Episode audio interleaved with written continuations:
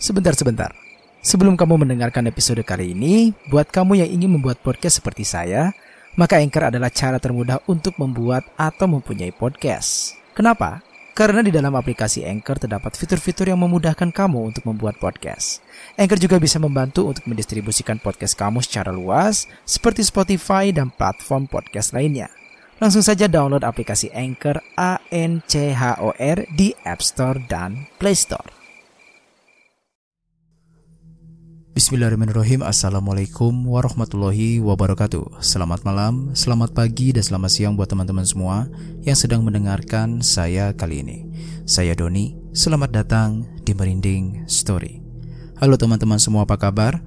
Semoga teman-teman selalu dalam keadaan sehat walafiat Selalu dalam lindungan Allah subhanahu wa ta'ala Dan tentu saja semoga teman-teman selalu terhindar dari virus COVID-19 Yang sampai hari ini masih mengancam kesehatan kita semua Baik teman-teman podcast Mending Story. Kita akan melanjutkan lagi cerita dari kisah kelam Tanah Santet Bagian 2 Yang mana cerita ini ditulis oleh Mas Restu Wira Atmaja Yang mana Mas Wira sudah menuliskan cerita ini Dengan sangat baik dan penuh dengan intrik tentunya.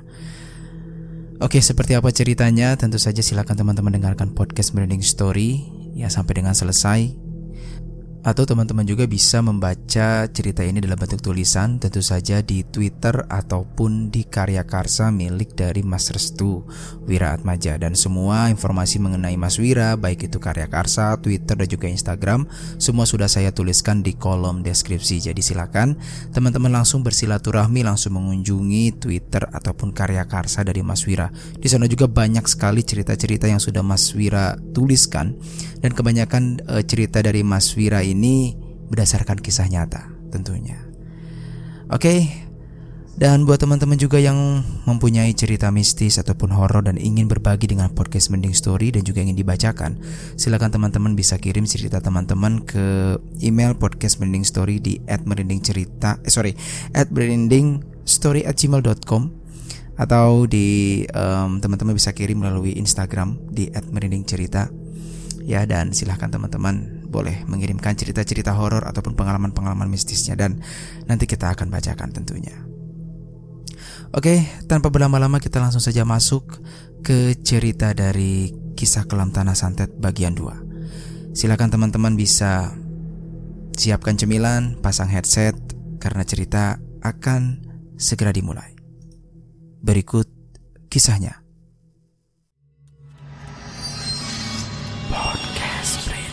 Story.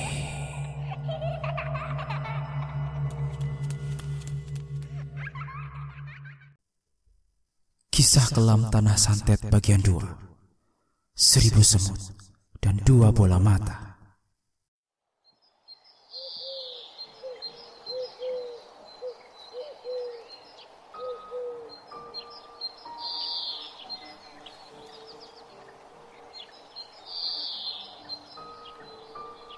Simba Uti mulai bangkit.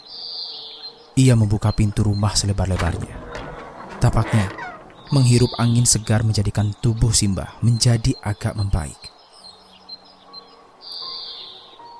Lambehan gunung adalah berkah Tuhan. Tidak semua orang mampu menjaga dan merawat lambehan gunung. Namun itu juga berlaku bagi orang yang terikat dengannya. Siapa saja yang terikat dengan lampihan gunung, maka ia harus siap mengitari beberapa resiko yang sulit untuk dicegah. Jelas Simbah Uti. Padahal lambehan gunung hanya lahan biasa, lahan yang dibuka untuk akses jalan dan lain sebagainya. Namun mengapa orang-orang yang berilmu hitam seperti dukun dan lain sebagainya, selalu mencampuri urusan keluargaku untuk terus menciptakan ambisinya. Simbah Kakung yang tidak kuat dengan pembahasan tersebut akhirnya masuk ke dalam kamar. Mungkin tidak akan ada habisnya jika membahas lambehan gunung kepadaku yang belum paham sedikit pun akan dunia spiritual yang sangat mendalam. Namun karena adikku sendiri yang dinobatkan menjadi penerus dari lambehan gunung, maka ada banyak cara untuk bisa menghentikan hal semacam ini. Bu, aku mau tanya satu lagi. Ucapku. Apa yang ingin kau tanyakan? Tanya ibu. Jika nantinya lambehan gunung jatuh kepada Mas Pak Ijo, bagaimana nasib Cismoyo dan keluarga kita? Tanyaku. Ibu mulai memain-mainkan jarinya, seperti ada rasa gundah dan khawatir jika dirinya menjelaskan secara detail terkait akibat dan dampak yang akan terjadi jika tanah tersebut jatuh kepada Mas Paijo. Ibarat sungai yang mengalir deras dan jernih, maka sungai tersebut akan cepat mengering dan menyebarkan kerusakan bagi semua makhluk yang ada di dalamnya. Ikan-ikan akan mati, tumbuhan akan layu, air bersih akan langka, dan bebatuan menjadi tanah seutuhnya. Jelas ibuku. Jadi, singkatnya, kita semua akan mati. Tanyaku. Itu adalah perihal kecil. Kita semua sudah siap mati jika lambehan gunung jatuh kepada orang yang salah. Namun, yang paling berdampak besar adalah bagi seluruh warga yang ada di sekitaran sini. Mereka semua akan melihat rupa iblis yang menakutkan, yang mampu menjadikan semua orang terhisap akan energi negatif yang dikeluarkannya. Kita menyebutnya demit wedus ireng. Jelas ibuku. Demit wedus ireng? Tanyaku. Benar salah satu demit yang penuh dengan keserakahan. Demit itu akan memberikan kesepakatan terkait apa yang diinginkan oleh tuannya. Penjelasan itu membuatku paham akan satu hal. Jika nantinya keluargaku akan menjadi target, berarti semua dukun akan terus-menerus menyerang hingga keturunan yang mewarisi lambehan gunung meninggal dunia.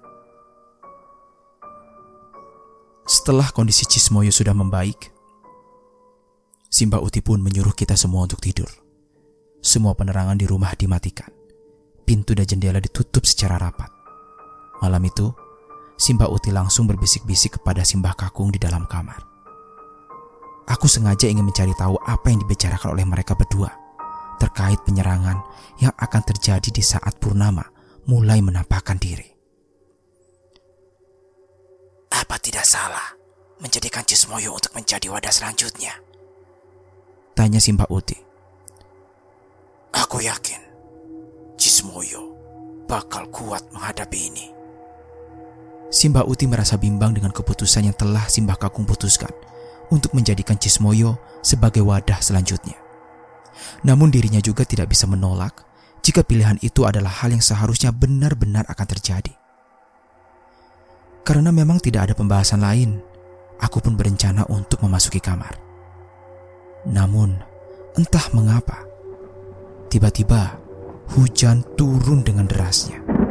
Kilatan petir pun memberikan cahaya yang jelas tepat di hadapan jendela yang tertutup gorden. Semakin petir itu menggelegar, semakin jelas bayangan yang berbentuk tepat di depan jendela rumah. Aku menangkap sebuah gambaran yang berbentuk secara nyata. Di sana, ada sosok bayangan hitam yang memiliki tanduk sembari membawa sesuatu yang berada di tangannya. Ibu, itu siapa? Tanyaku sembari menuju ke kamar ibu. Aku langsung mengetuk pintu kamar ibu yang sedang meniduri Cismoyo. Tidak lama kemudian, ibu keluar sembari menanyakan apa yang baru saja aku lihat. Bu, ada orang lain di depan rumah. Ibuku langsung menatap ke arah yang sama. Tiba-tiba, sosok bayangan yang bertanduk itu perlahan meninggalkan rumah. Ibu langsung mengetuk kamar Simbah Kakung dan Simbah Uti. Kami semua langsung panik saat itu. Pasalnya, kami mengira bahwa serangan tersebut telah usai. Akan tetapi, sesuatu yang baru saja datang merupakan apa yang baru saja kita obrolkan sebelumnya. Dia adalah sosok kiriman yang akan mengeksekusi keluarga kita satu persatu. Iblis dengan bentukan kepala kambing baru saja mendatangi kami tepat di mana hujan turun dengan derasnya. Bu, bu, dia datang bu. Simbah Kakung dan Simbah Uti langsung keluar dari kamar. Mereka berdua langsung menanyakan apa yang baru saja terjadi. Apa maksudnya? Demit itu datang di hadapan rumah. Putri, kamu lihat sosok itu? Aku hanya terdiam.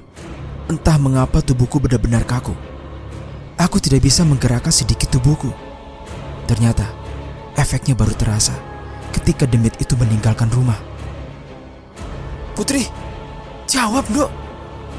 Sukma, ambil air hangat di belakang. Teriak simbah kaku. Astagfirullah, siapa yang mengirim demit itu di hadapan rumah? Ini sudah malam. Jelas simbah Uti. Tidak lama berselang, ibu mendatangi Simbah sembari membawakan air hangat. Ini bu. Aku dipaksa meminum air hangat dengan posisi mulut yang sangat kaku dan tidak bisa digerakkan. Buka mulutmu nak. Buka mulutmu. Tetap saja, aku tidak bisa membukakan mulutku. Aku rasa mulutku terkunci saat itu. Pandanganku juga sudah mulai kabur. Pendengaranku hilang sesaat apa yang terjadi denganku saat itu. Duh, buka mulutmu. Putri, istighfar nak, istighfar. Semuanya benar-benar risau dengan keadaanku yang saat itu. Aku tidak bisa melakukan apa-apa selain tenggorokanku ditekan hebat oleh simbah kaku hingga mulutku akhirnya terbuka sedikit. Masukkan airnya, sekarang. Teriak simbah kaku. Ibu langsung memasukkan air itu ke dalam mulutku. Ajaibnya, aku langsung sadarkan diri dan berteriak seperti orang ketakutan. Ibu, Bu, Ibu di sini, Nduk. Ibu langsung memeluk tubuhku. Ibu tahu jika aku merasakan ketakutan yang benar-benar hebat, sampai-sampai sukmaku sulit untuk dikembalikan. Sukma, besok pasang pagar gaib di rumah. Jelas simbah kakung. Pak, ada apa ini? Tanya ibu. Ada yang tidak beres. M maksudnya, maksudnya apa pak? Demit itu sudah datang ke sini. Itu artinya, minggu ini bakal ada yang mati.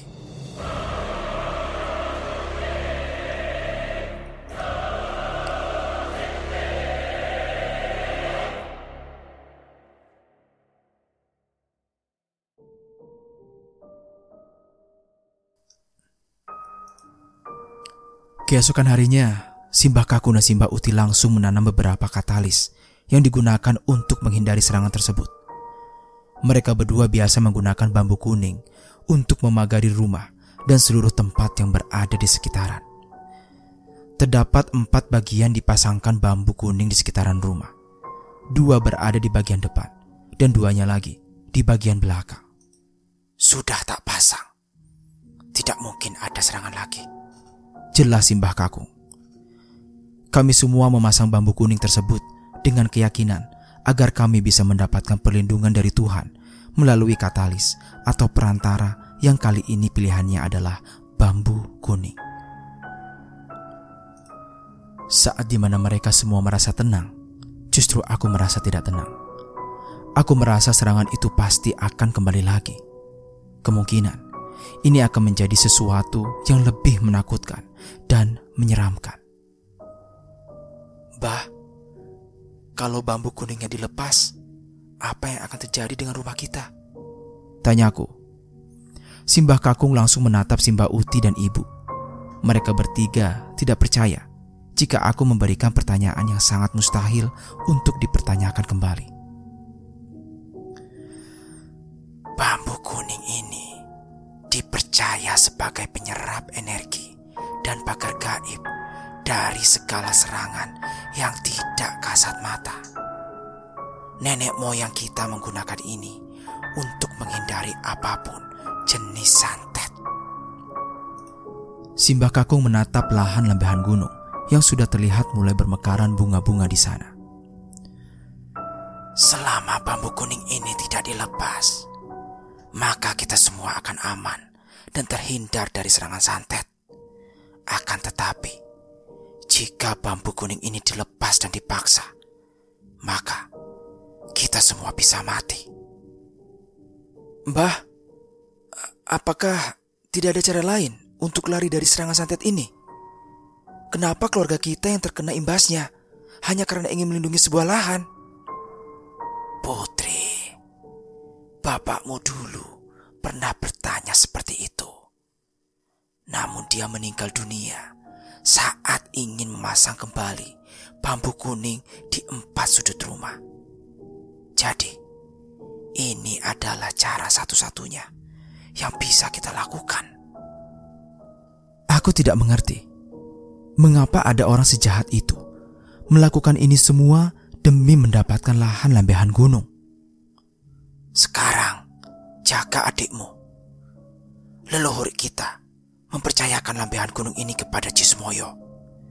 Jelas simbah kaku.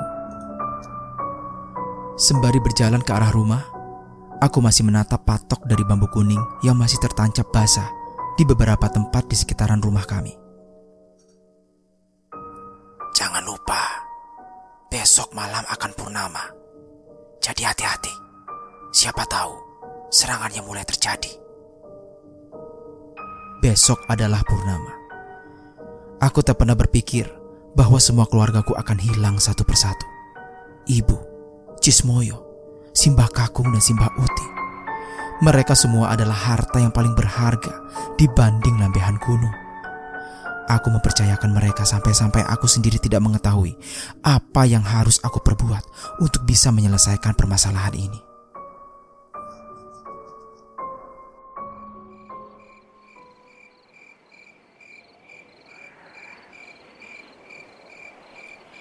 Malam harinya Simbah Uti mematikan seluruh penerangan yang ada di rumah. Ia kemudian memantau seluruh keluarga yang berada di seluruh kamar. Alhamdulillah, sudah tidur semua. Simbah Uti pun kembali berjalan ke kamarnya. Namun saat dirinya hendak menuju kamar, pandangannya langsung terarah kepada pintu kamar depannya yang sudah dipenuhi dengan banyak semut. Loh, semut dari mana ini? Ribuan semut hitam itu memenuhi pintu kamar. Terdengar secara jelas suara kesakitan dari dalam kamarnya. Bah, Bah Kakung. Simba Uti pun segera berlari ke arah depan rumah. Ia berencana ingin mendobrak jendela kamarnya. Namun saat dirinya hendak menuju ke arah jendela, tiba-tiba sosok manusia berkepala kambing dengan tanduk yang sangat lebar dan tubuh yang dipenuhi dengan bulu berwarna hitam lega tengah mencabuti patok bambu kuning. Simbah Uti melangkah mundur. Ia tahu jika yang berada di hadapannya adalah sosok yang dibicarakan oleh Simbah Kaku. Namun ternyata demit wedus ireng itu sudah mengetahui kedatangan Simbah. Dia perlahan maju ke arah Simbah Uti. Jangan ke sini. Simbah Uti langsung berlari masuk ke dalam rumah sembari berteriak ketakutan. Ia pun langsung menutup pintu rumahnya dan mengunci agar demit wedus ireng tidak memasuki rumahnya. Simbah pun langsung menggedor kamar ibu dengan kencang. Saking kencangnya, ibu sampai terkejut dengan gedoran kuat itu. Sukma, keluar, tolong bapakmu. Ibu pun langsung keluar dan melihat Simbah Uti yang wajahnya sudah penuh dengan ketakutan. Bu, ada apa? Wedus ireng itu datang ke rumah. Astagfirullah. Tiba-tiba, pintu depan rumah digedor-gedor oleh sesuatu hingga ibu dan Simbah terkejut. Bu, bagaimana ini? Tolong bapakmu. Aku ingin mengambil kopi di belakang. Ibu pun langsung menuju kamar Simbah Kakung. Sedangkan Simbah Uti, dirinya langsung berlari menuju dapur untuk mengambil kopi hitam agar ditaburkan di hadapan pintu dalam rumahnya. Saat ibu menyaksikan pintu depan Simbah Kakung, ia terkejut karena pintu itu sudah dipenuhi dengan ribuan semut hitam. Suara kesakitan dari Simbah Kakung yang berada di dalam kamar pun semakin jelas terdengar. Tolong aku, tolong. Ibu memaksa kedua tangannya untuk membuka pintu kamar Simbah Kakung. Kedua tangannya ia paksakan untuk terus membuka pintu. Secara perlahan, semut-semut itu mulai berjalan ke arah tangan ibu, lalu kemudian memasuki ke dalam baju ibu. Perlahan demi perlahan, semut-semut itu mulai menggigiti seluruh bagian tubuh ibu, dimulai dari leher, bagian payudara, hingga bagian yang sangat vital adalah bagian kelamin ibu. Allahu Akbar! Pintu pun terbuka. Ibu langsung terjatuh karena tidak tahan akan gigitan ribuan semut yang sudah menggigiti tubuhnya. Namun, perlahan demi perlahan, semut itu akhirnya keluar kembali dari dalam tubuh ibu. Semut-semut itu kini berjalan ke Simbah Kakung yang seluruh wajahnya sudah membekak akibat digigiti ribuan semut. Pak, Bapak, tolong, tolong aku. Wajah Simbah Kakung yang sudah membekak mulai digigiti semut lagi. Untungnya, Simbah Uti datang tepat waktu. Ia pun langsung menyiram wajah Simbah Kakung dengan menggunakan air hangat yang dicampuri oleh garam. Tiba-tiba, Simbah Uti tertahan lagi melihat wajah Simbah Kakung yang sudah tak berbekas itu. Wajahnya penuh dengan gigitan semut hingga sulit mengenali lagi wajah dulunya. Pak, Bapak, Bapak! Teriak ibu sambil berlari ke arah Simbah Kakung. Bersamaan dengan itu, aku dan Cismoyo terbangun. Aku dan Cismoyo langsung memeriksa kamar Simbah. Kami berdua benar-benar tidak sadar jika di dalam rumah sudah ada keributan yang sangat besar. Saat kami berdua menuju ke kamar Simbah, aku dan Cismoyo langsung terkejut di saat melihat Simbah Kakung sudah tak berdaya lagi. Wajahnya sudah membengkak. Bersamaan dengan itu, banyak semut-semut yang berada di sekitaran kamar Simbah Kakung. Bajingan kowe!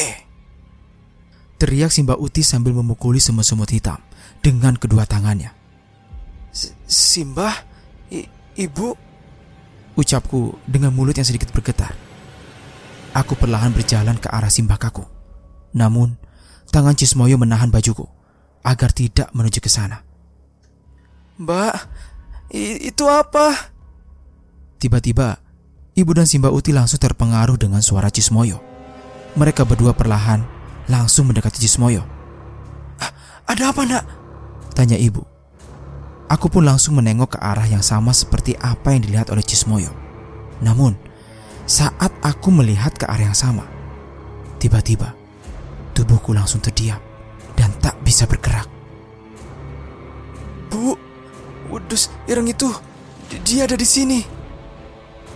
Berbeda dengan Cismoyo, dirinya langsung berjalan ke arah sosok wedus ireng yang sudah ada di hadapan pintu. Tak mungkin, aku sudah menaburkan kopi itu. Mana mungkin wedus ireng itu bisa masuk? Cismoyo, Putri, tahan Cismoyo. Aku, aku gak bisa gerak bu. Tubuhku gak bisa bergerak. Aku menangis saat itu. Aku melihat dengan jelas. Cismoyo kecil berjalan ke arah sosok wedus irang itu. Ibu yang melihat itu langsung berlari ke arah Cismoyo, disusul oleh Simba. Mereka berdua langsung membuka pintu rumah dan berusaha untuk menyelamatkan Cismoyo. Namun hal yang tidak terduga terjadi.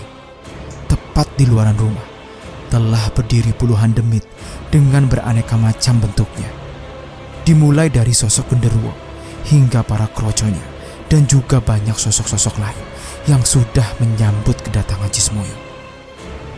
Nak, pulang, jangan ke situ. Teriak ibu. Aku menyesal karena tidak bisa bergerak sedikit pun. Aku merasa menjadi sosok kakak yang sangat gagal karena telah membiarkan Cismoyo berada di tangan para demit. Saat di mana Cismoyo digandeng oleh sosok wedus ireng itu, tangan dari sosok wedus ireng itu pun mengarah ke arah kedua mata Cismoyo. Dengan mudahnya, sosok itu pun mencabut kedua mata Cismoyo hingga Cismoyo kecil berteriak kesakitan dan menangis sambil menjerit-jerit.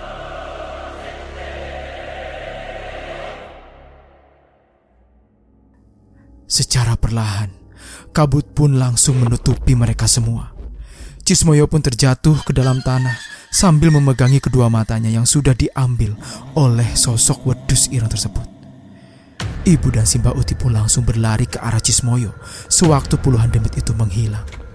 Aku yang masih berada di dalam rumah akhirnya terjatuh saat mereka semua menghilang. Tubuhku langsung melemas seketika. Kepalaku merasa seperti ditusuk-tusuk oleh jarum hingga mencapai puncak pening yang sangat menyakitkan. Saat di mana ibu membawa Cismoyo untuk masuk ke dalam rumah, Simba Uti masih terdiam sambil memperhatikan satu bayangan manusia yang berdiri tepat di belakang pepohonan. Lalu lambat laun, bayangan itu memudar dan menghilang begitu saja. Aku sudah tahu siapa pelakunya. Ucap Simbah Uti.